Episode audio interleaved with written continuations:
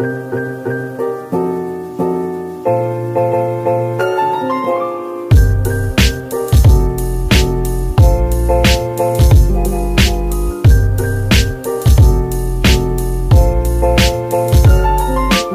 right, so uh, on your outline, as I kind of mentioned Wednesday to kind of hint, this is going to be a post camp kind of a recap. The introduction will explain a little bit why, uh, but the title of today, today's message is A Time to Kill, and it's taken straight from Ecclesiastes 3 3. Bible says that there's a time for everything, and specifically in that verse, there is a time to kill. And this past week, we heard a lot about the giants that are in our lives. We all have different giants. We all have different things and hurdles we got to overcome in our lives. And when you capture those giants, when you recognize what those giants are, it's time to slay them. It's time to kill them. We talked about different giants being like a fear of evangelism. Maybe that's your giant. Well, hey, guess what? You have an opportunity this afternoon to come on out and help kill that giant. So it's not too late for you to join if that's the case. Come on out. Some of you have a giant of just being daily in the Word of God. Others, maybe it's your social status or your self image, your self esteem. There's all these giants we talked about. I want you guys to keep in mind what your giant was that you wrote down on your paper. Keep that in mind for this lesson. On the introduction, we have the mindset and mission of a warrior. We've identified the giants in our life and know what is needed to please Him who hath chosen us to be soldiers. Those are the four messages right there from this past weekend. Now it's time to slay. Now it's time to kill. Now is when we go head to head with our giants and kill them by faith. Today, we will take a more in depth look on how to practically take over our land from the giants besetting them as we once again go to the Old Testament as our picture book on sanctification. Sanctification is key. What does it mean? Noah. To be set apart from the world unto God. Set apart from the world and set apart unto God. And the Old Testament is just chock full of pictures of this. See, in letter A on your outline, we have God's command going into the land. When the nation of Israel was delivered out of bondage, when they were rescued and saved from themselves, saved from an eternity, being enslaved to a cruel taskmaster in Exodus, they were given a command go into the promised land, go into the land that I have given you. But see, when they went there, what did they find was occupying that land? Giants. Giants. So, very simply put on your outline, the nation of Israel was to completely wipe out their enemies from occupying their land. Look with me in chapter 7, verse 1 of Deuteronomy. When the Lord thy God shall bring thee into the land whither thou goest to possess it, and hath cast out many nations before thee, the Hittites, the Girgashites, and the Amorites, and the Canaanites, and the Perizzites, and the Hivites, the Jebusites, seven nations greater and mightier than thou. You see, there's a reason why God listed them. Because just as there are many nations going against the nation of Israel, there's many occupants and many giants that are in your land that you have to kill. And some of those giants and some of those things are bigger and stronger and mightier than you. It's important to know that. That's why I hope you never get bored of how many times God lists those things as a constant reminder of know your enemy, know what it is that is your weakness. Verse 2 And when the Lord thy God shall deliver them before thee, thou shalt smite them and utterly destroy them. Thou shalt make no covenant with them, nor show mercy unto them. Why? Neither shalt thou make marriages with them. Thy daughter thou shalt not give unto thy, his son, nor his daughter shalt thou take unto thy son, for they will turn away thy son from following me, that they may serve other gods. So will the anger of the Lord be kindled against you, and destroy thee suddenly. This is sanctification. This is there's a New Testament passage in 2 Corinthians chapter 6 that is talking all about that. Be ye not unequally yoked with unbelievers. For what fellowship hath you? with light and darkness. If you're light, what fellowship hath you with darkness? You got to watch this. Verse 5 But thus shall ye deal with them. Ye shall destroy their altars, break down their images, and cut down their groves, and burn their graven images with fire. For thou art in what? Holy people unto the Lord thy God. The Lord thy God hath chosen thee to be a special people. First Peter says, a peculiar people unto himself, above all people that are upon the face of the earth. The Lord did not ch- set his love upon you, nor choose you because ye were more in number than any people, for ye were the fewest of all people. Turn over to chapter 20.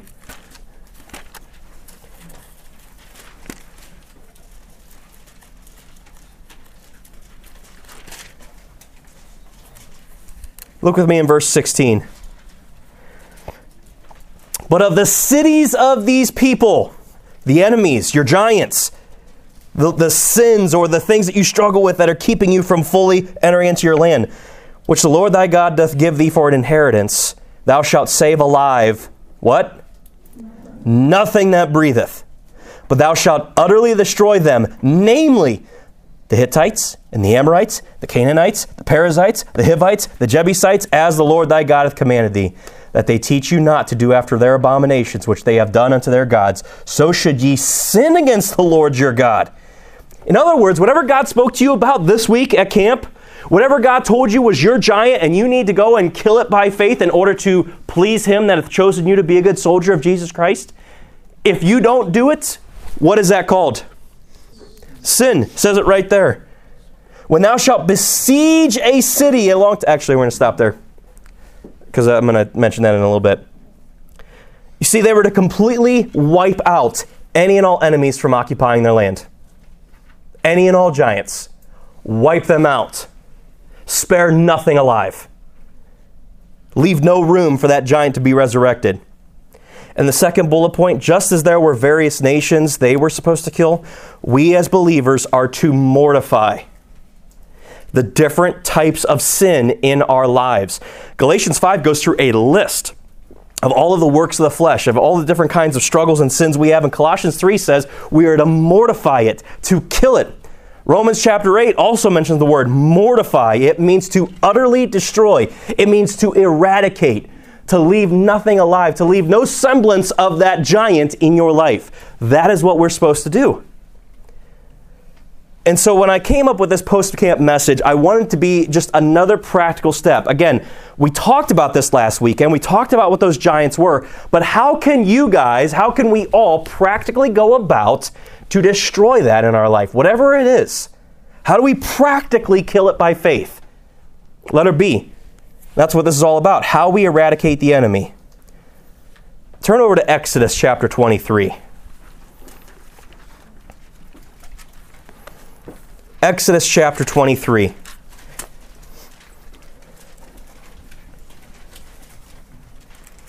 God lets you know a little something about this. Some giants in your guys' life, you're able to, boom, wipe out with one toss of a stone. But he also says this verse 27. God is saying, I will send my fear before thee, and will destroy all the people to whom thou shalt come.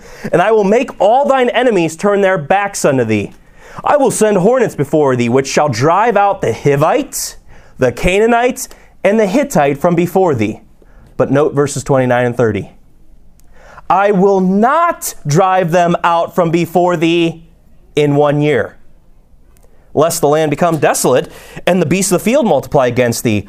By little and little I will drive them out from before thee until thou be increased and inherit the land. You know what God's telling us here? The first bullet point under letter B. You have to understand that this process of sanctification, that, that this, this whole thing of killing your giants and getting rid of those that are occupying your land, understand that it is a process that is going to take time. It's going to take time to get rid of the giants in your life. It's going to take time to get rid of those little things that beset you, that are in your land, that are preventing you from being a good soldier. It'll take time. I mean, I remember when I started walking with God, there were some things that God just boom instantaneously cleaned up in my life. Like for me, for example, it was cussing. I had a foul mouth when I wasn't walking with God. And then boom, instantaneously, no struggle with that afterwards. Some giants, yeah, you're able just one toss of a stone and you kill it like that. Others, God takes it little by little. And you know the reason why? It's to keep you humble and dependent upon Him. Because if everything was taken care of, boom, just like that, we would have no need for him. And it'd be very, very easy for us to get high and heady minded. The entire book of Judges is all about that, as we'll soon see. But little by little, some of these things in your life are going to take time. The problem with you and I is we like things done quickly. We want things done right away. And it's difficult for us to keep going in the fight and not be weary and well doing as we see things taking a little bit longer to do. We can't do that. We can't be weary. I love this verse in. Actually, why don't you guys just go ahead and turn over to Galatians chapter 5? All right, who wants to read verse 24? Someone with a little bit more enthusiasm. Who wants to read verse 24? Go. And they that are Christ's have crucified the flesh with the affections and lusts. They that are Christ's have crucified the flesh with the affections and the lusts thereof. Somebody tell me what that means.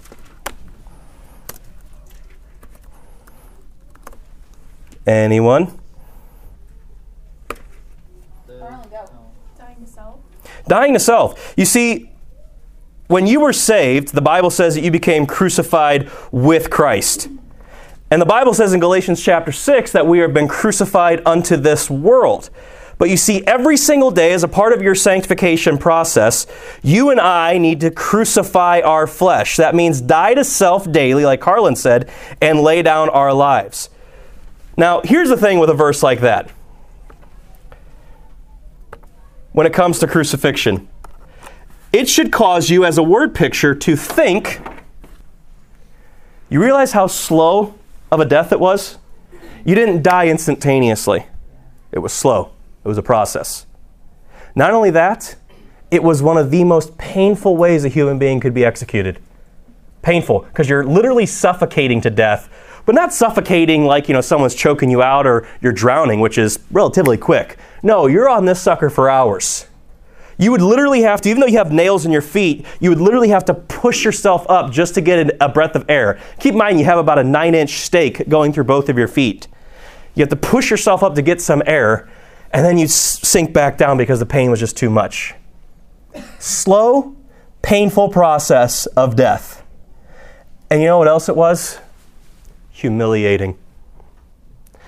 We don't really mention this or talk about this a lot, but you know that in all four Gospels, it was actually a prophecy, but in all four Gospels, what they said happened to Christ when he was on the cross, they parted his garments. We don't have to think about that because we have so many paintings from Roman Catholics and so many picture books and so many movies that obviously you can't show that. But your Lord and Savior was completely vulnerable and open on that cross for everyone to see. You learn something about what it means to die to self here. It's a slow process, it's a painful process, and sometimes it means you having to get vulnerable and open. That's what sanctification is, and that's how sometimes some of the enemies we have to kill, it takes time. It's a process, and it's painful, and it might cause you to get vulnerable. But man, is it so good? It's so worth it. You see, in the second subpoint there, you have to know that this fight is a lifelong battle. It's a lifelong battle. Up here on the screen, oh, wait, that's over here. Joshua 11:18 says Joshua made war a long time with all those kings. A long time Joshua Joshua, Jesus, made war with all those kings. Not only that, this is one of my favorite verses. Now Joshua was old and stricken in years, and the Lord said unto him, Thou art old and stricken in years. That had to make Joshua feel great, by the way, especially when he already knew that about himself, to have God say that. And if you read Joshua chapters 1 to 12, he's just whipping tail left and right, getting rid of all of the occupants of the land, all of the enemies. And note what God says to him here There remaineth yet very much land to be possessed. The second half of your point on your outline there, not only is it a lifelong battle, but you know what you learn through this? You cut the head off one giant, and four more are going to pop up in its place. 1 Samuel 17 51. Therefore David ran and stood upon the Philistine, Goliath, the giant, took his sword, drew it out of the sheath thereof, and slew him, and cut off his head therewith hands down Wyatt and Ryder's favorite thing to reenact about David and Goliath. I've had my head cut off 30 times. But look, you guys remember how many stones uh, David grabbed? Five total. 2 Samuel 21 22 says, These four were born to the giant in Gath and fell by the hand of David and by the hand of his servants. Maybe he grabbed five stones because, hey, what if I miss? Maybe he grabbed five stones because he knew if he killed one, four more were coming after him. You get rid of the giant that you wrote down on your sheet this past weekend, there's going to be more coming your way. Sanctification is a lifelong battle.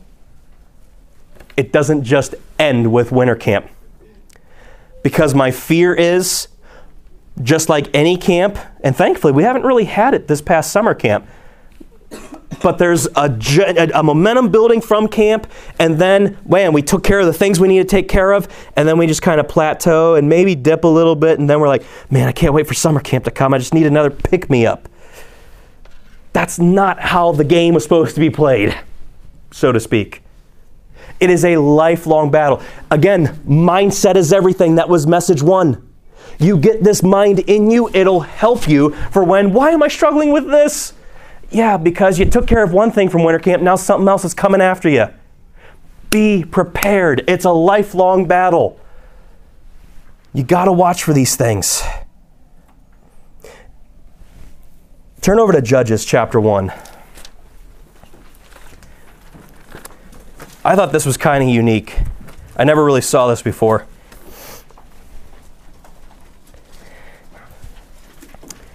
In other words, don't let your guard down. Prepare for whatever the next sin is that, that Satan's going to throw your way. Prepare for whatever the next trial it is that Satan's going to prepare, throw your way. Prepare for whatever the next illness is that Satan might throw your way. Cut the head off one giant, four more are going to sprout up. Watch. Be careful. Look at Judges chapter 1, verse 19. And the Lord was with Judah, and he drave out the inhabitants of the mountain, but could not drive out the inhabitants of the valley because they had chariots of iron. Not much is mentioned about chariots of iron in Scripture, but if you look throughout Scripture, specifically in the book of Judges, chariots of iron, apparently from this verse, are like impossible, almost close to impossible for a group of Israelites, a group of just poor farmers, so to speak, nomads, to conquer an enemy with. In other words, on your outline there, some enemies won't go easily. Some giants in your life, it may take a little bit more time than usual to kill and to eradicate. But you know what you need to do? Turn over to chapter 4. You'll find the answer.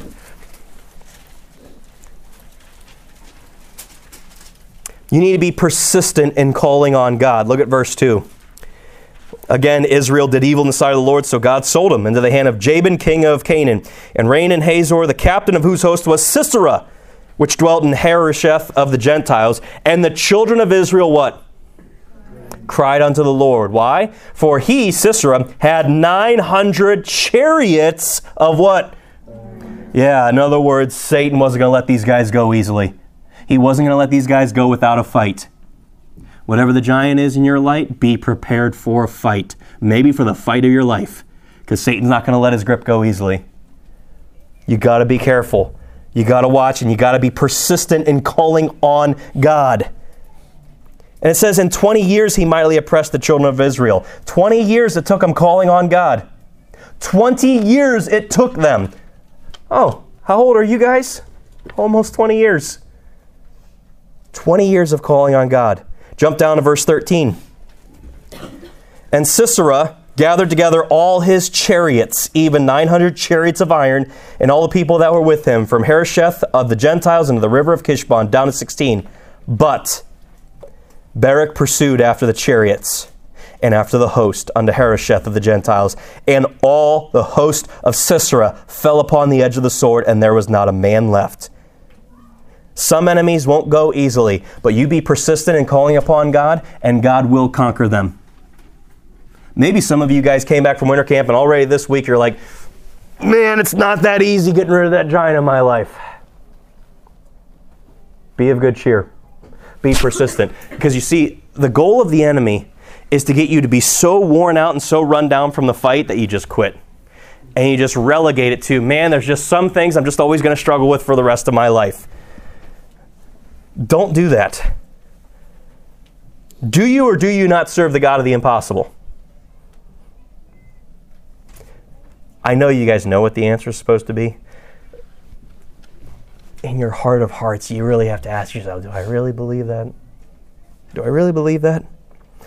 If you want victory, you'll do what's necessary to get it. Don't look at that sin as a chariot of iron that it's just impossible to get rid of. It's just impossible to do anything with. Uh uh-uh. uh You see, on the second bullet point, uh, how we eradicate the enemy, one of the strategies God implements in the Old Testament to conquer an enemy was to place it under siege. Now, John Mark talked a little bit about this. At what an enemy does when they want to place an enemy under siege is that they surround it and they cut off, specifically, any and all supplies. So it causes the enemy or the person that they're besieging to starve.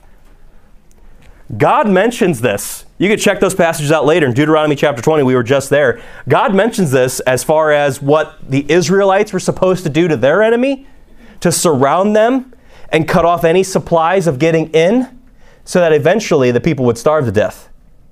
But he also warns them in chapter 28 of Deuteronomy that if they're not walking with God, God will do this to them, where he will send enemies of the Israelites to besiege round about them and cut off their food supply so that they starve to death. Only in Deuteronomy 28, something else happens. They start turning on each other. Because when you're desperate for food, because the food supply has been cut off, you'll start turning on each other. And in chapter 28, they started turning on each other to the point of cannibalism. Got to be careful with that. So there's a strategy. Turn over to Joshua chapter 10. We're going to see this strategy here of how you place the enemies in your life under siege. And it's real simple contain, weaken, destroy. Contain, weaken, destroy. These three strategies. Joshua chapter 10, I should probably turn there myself. Look with me in verse 16.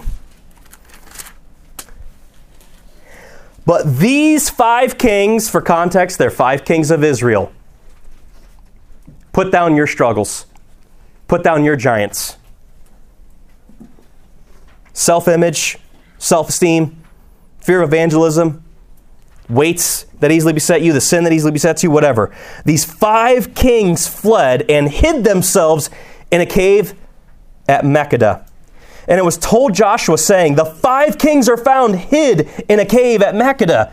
And Joshua said, Roll great stones upon the mouth of the cave and set men by it for to keep them. You know what you do in the first bullet point? Contain the sin that easily besets you by inhibiting its ability to have influence over you.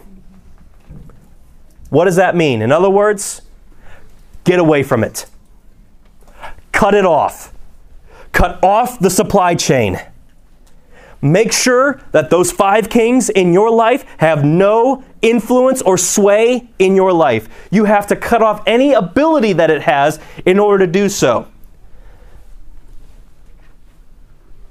Romans 13 14 says, Put ye on the Lord Jesus Christ and make not provision for the flesh to fulfill the lusts thereof.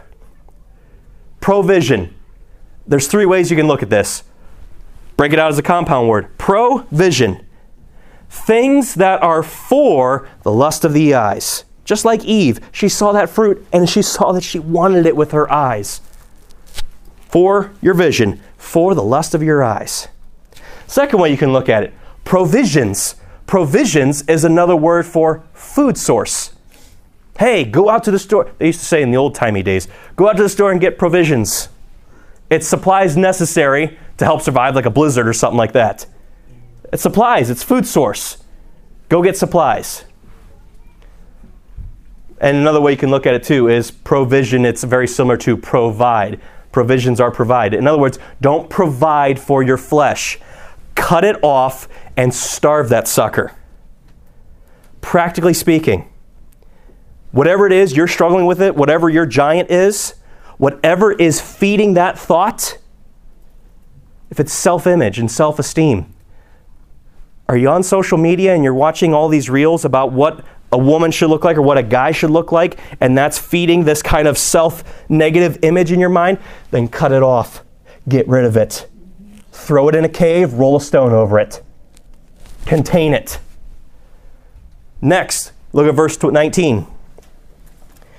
And stay ye not, but pursue after your enemies and smite the hindmost of them. In other words, yeah, you got the kings contained, but now there's their minions. There's those little things, those little sins that are also your enemy. Now that you got the big thing contained, go after the little ones. Suffer them not to enter into your cities, for the Lord your God hath delivered them into your hand. Verse 20 And it came to pass that when Joshua and the children of Israel had made an end of slaying them with a gr- very great slaughter, till they were consumed, that the rest which remained of them entered into fenced cities. Next thing you have to do, second bullet point, weaken that sin's hold on your life by going after the smaller struggles that fuel your major sin. In other words, deal biblically with your thought life. Cut off the main source of the problem. Cut it off. Contain it.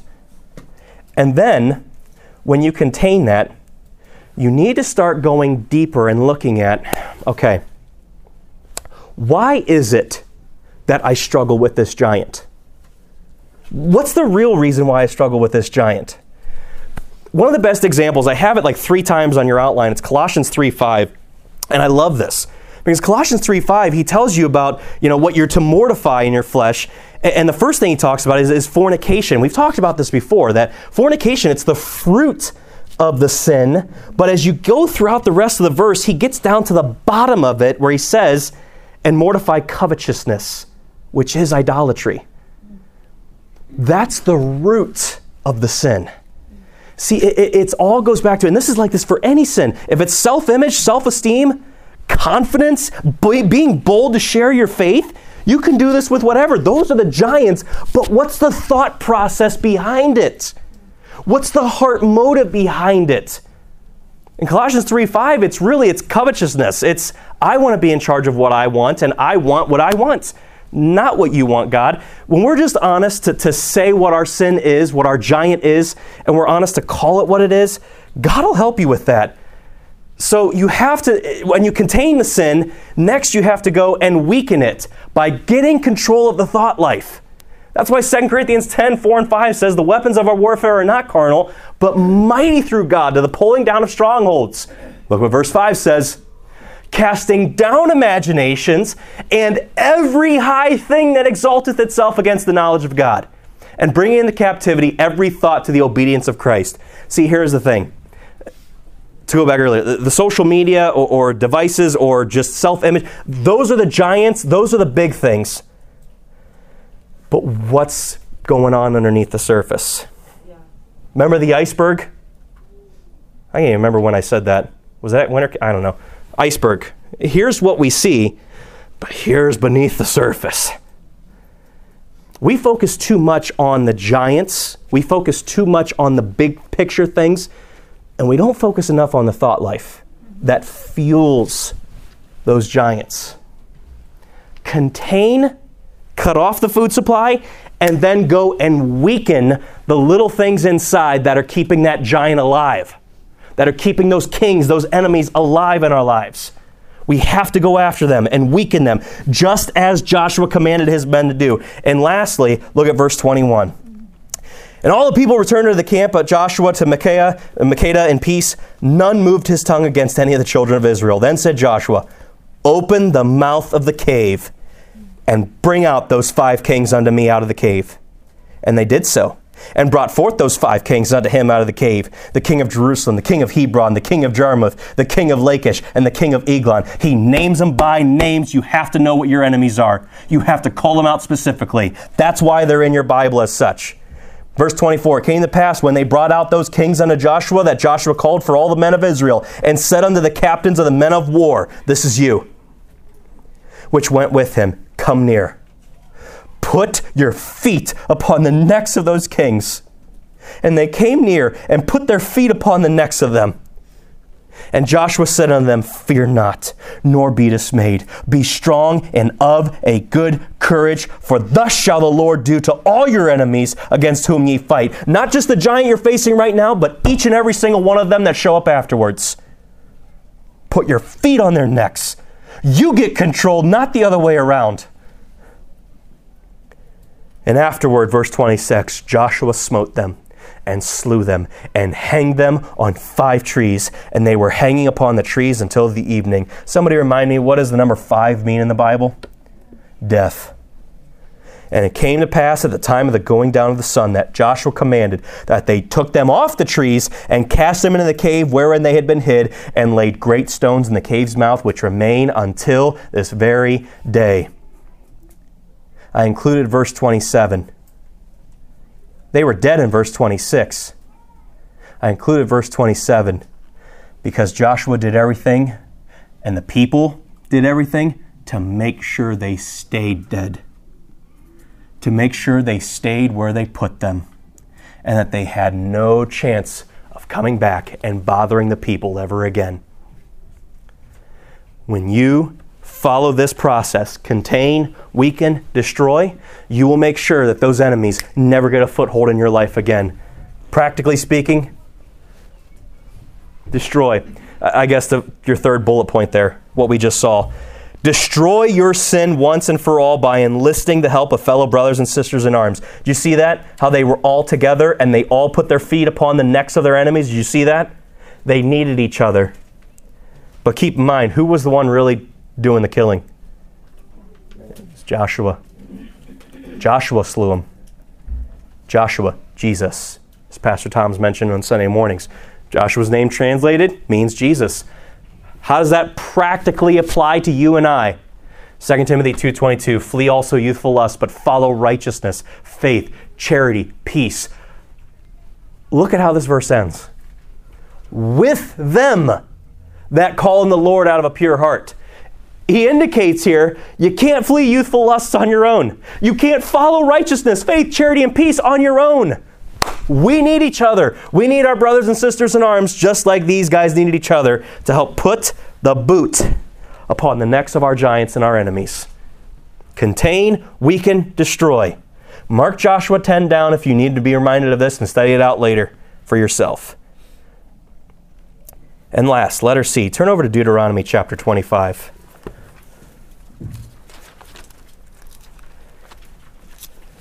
I hope this is helping you practically. John Mark nailed it with, with, we kill our giants by faith. Romans 10 17. So then faith cometh by hearing, and hearing by the word of God. We need the sword of the Lord, we need the word of God. How do we practically look at some Old Testament pictures to be more set apart from the world and be more set apart unto God?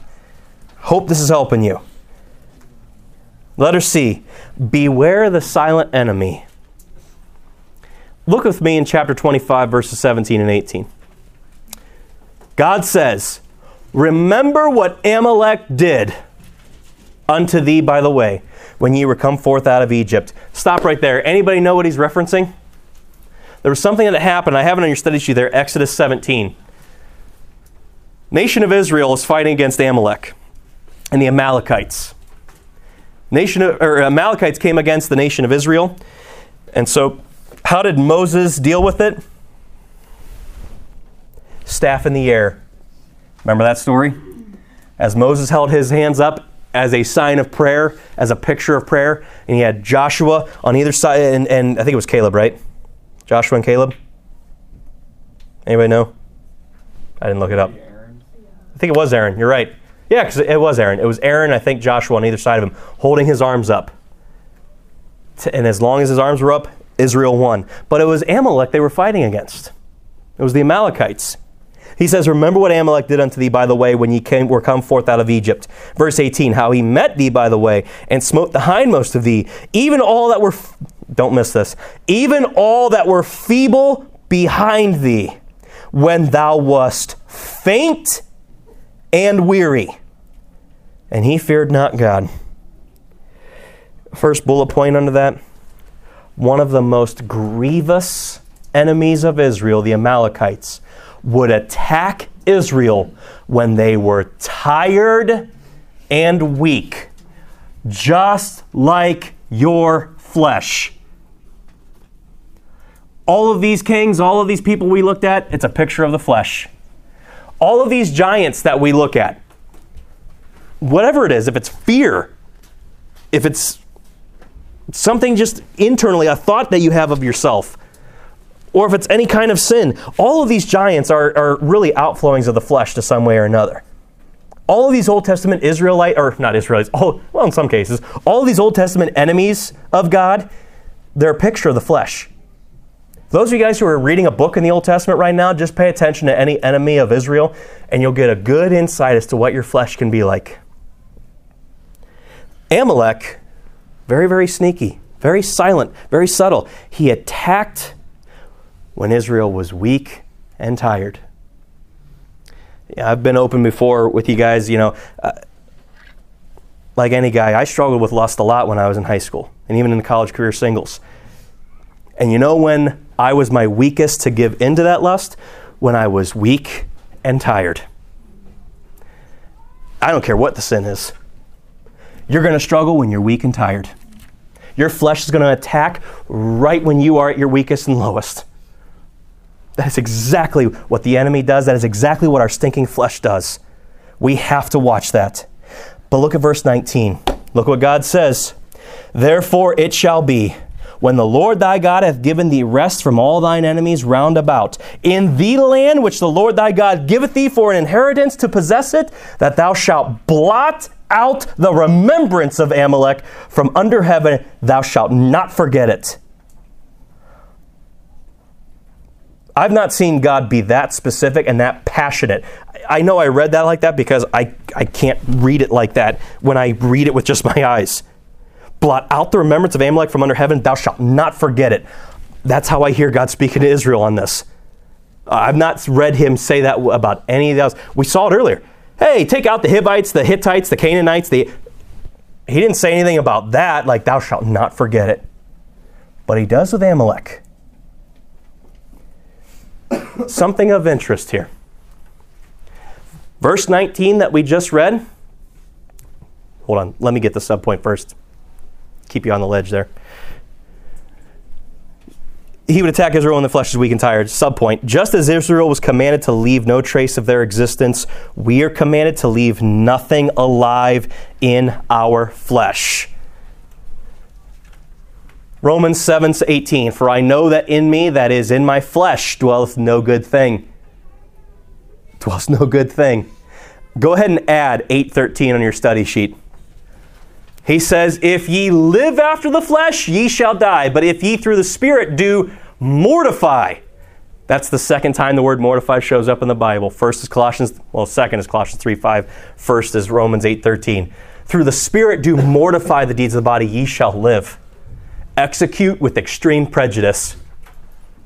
There's a. Um, I've studied history, uh, and I, I study uh, you know military history too. There's a, a phrase that's used in our military and armed forces today. It's called violence of action.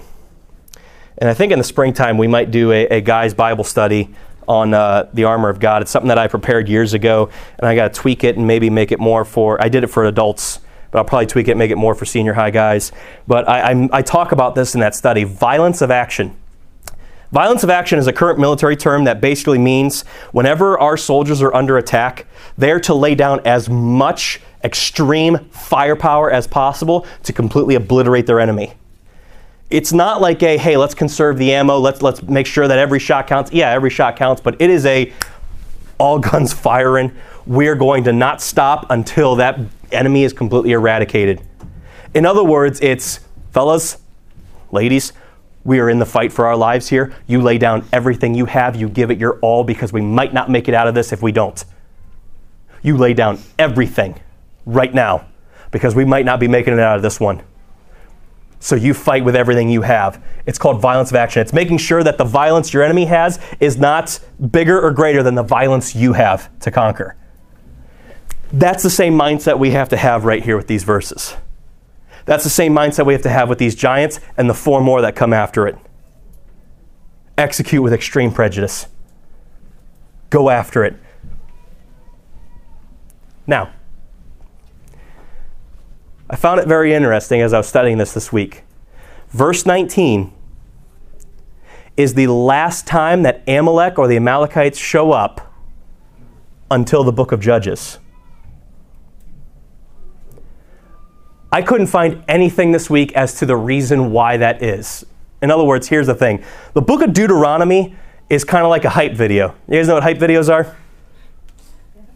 Yeah, whenever you're like the Buckeyes or your favorite team, they're like just going on like, "Let's go, we're gonna win." That's essentially what Deuteronomy is. He's like, "Hey, you know, it's basically the retelling of Leviticus." It's basically the retelling, only it's like, hey guys, now that you guys get it, now that we've been wandering for 40 years in the wilderness and we're ready now to go into the land, now it's time to go. It's time to get pumped up. We got some work to do. And Deuteronomy is essentially a hype video for Joshua because that's the next book of your Bible. Joshua, where he goes in and starts conquering enemies left and right. And then after the book of Joshua, you have the book of Judges, where Joshua's dead and there's no king in Israel, and every man does that which is right in his own eyes. But here's the thing, though Amalek doesn't show up once in all the book of Joshua. The Amalekites don't show up at all in the book of Joshua. I, for the life of me, could not find out the reason why.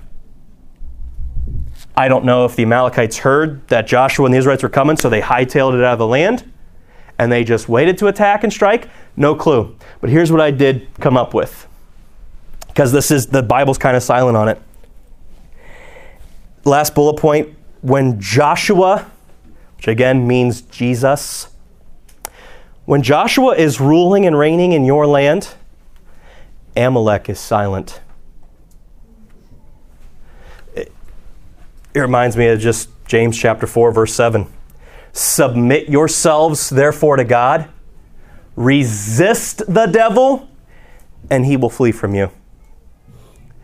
Jesus Christ is ruling and reigning in your life, and you develop strong habits that you're resisting, and those five kings aren't coming back to life into your, into your fray because you have a stone rolled over it and they're dead and gone you submit yourself to God and you resist the devil, he'll flee from you.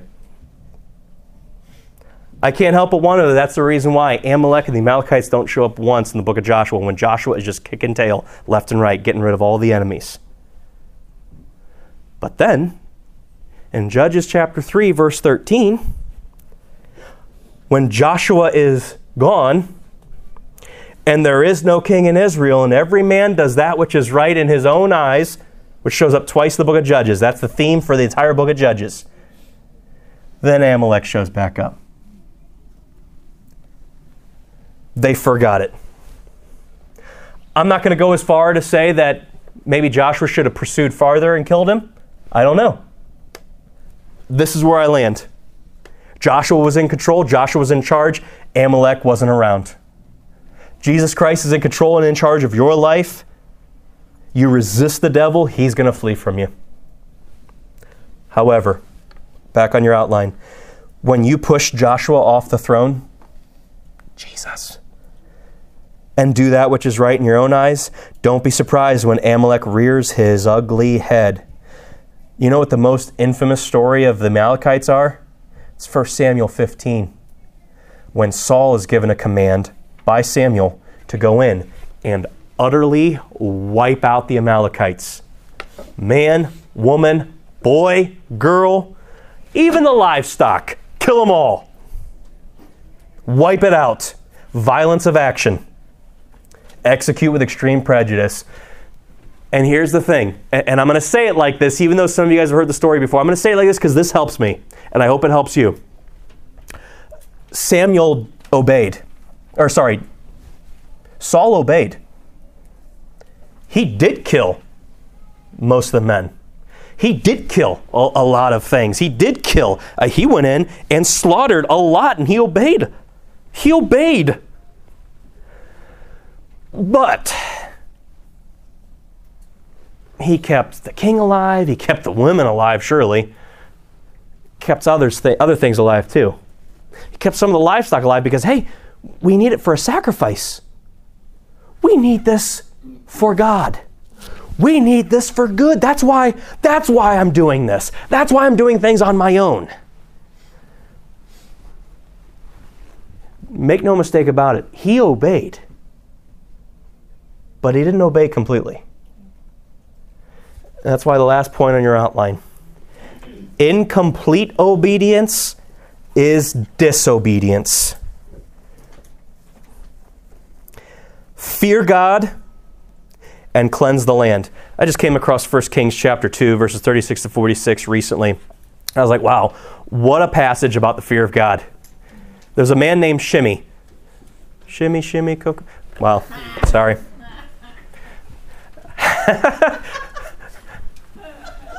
Anywho, don't look that song up. Um, so there's a man named Shimmy who the king, Solomon, told him, yeah, it was. I don't think it was Solomon yet. He was. David. Anyways, the king told him, "Hey, stay where you are.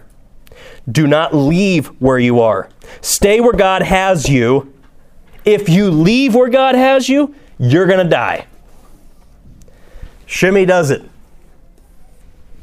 for a time, maybe a couple weeks since winter camp had passed. And then he decides something happened to him and he was wronged. He actually was wronged and decides, I'm going to go take matters in my own hands. He was going to take vengeance and he was going to go correct and rectify a thing, but he disobeyed where God told him to be. And as a result, when he came back, the king was like, I, I, I told you what was going to happen. And he actually killed the guy.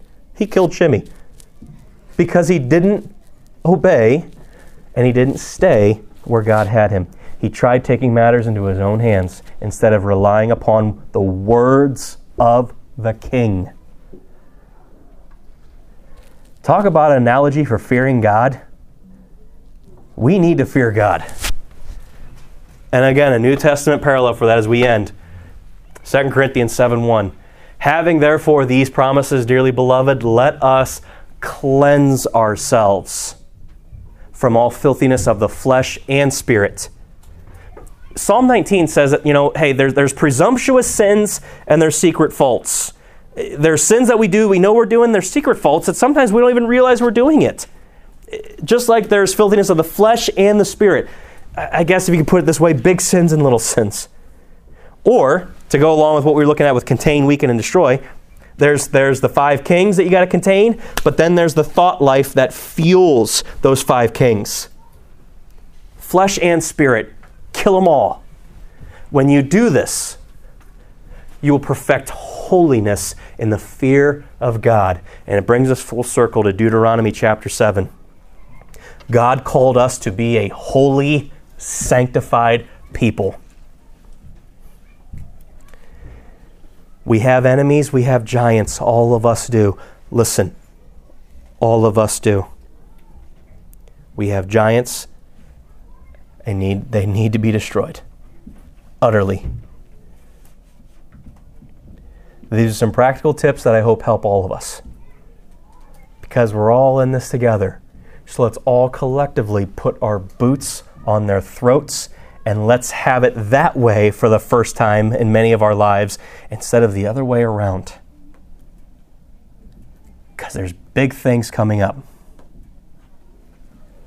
There's big things coming up this year. We have an evangelistic service this Wednesday night. I'm hoping you guys don't have another snow day so you can actually get to inviting people face to face. You guys can do it digitally, but face to face, there's something different about it be back here this Wednesday with a guest in hand. Do anything possible. Do whatever it takes to bring someone here so they can hear the gospel. Let's pray. Father, we want to thank you very much for, again, uh, this Old Testament book, this Old Testament, these Old Testament stories. Thank you so very much for the pictures that it presents for us and how we can live in the New Testament. Lord, I pray we would actually practice this, that we would contain, weaken, and destroy our enemies, and to do all that it takes to inhibit the ability that it influences over us, to go after the, the, the smaller things, that the thought life that fuels those bigger things, and to enlist our fellow brothers and sisters to help us kill it for once and for all, because there's four more coming. And we just got to do the exact same process over again. It's a lifelong process. We love you. Thank you. Pray this in Jesus' name. Amen.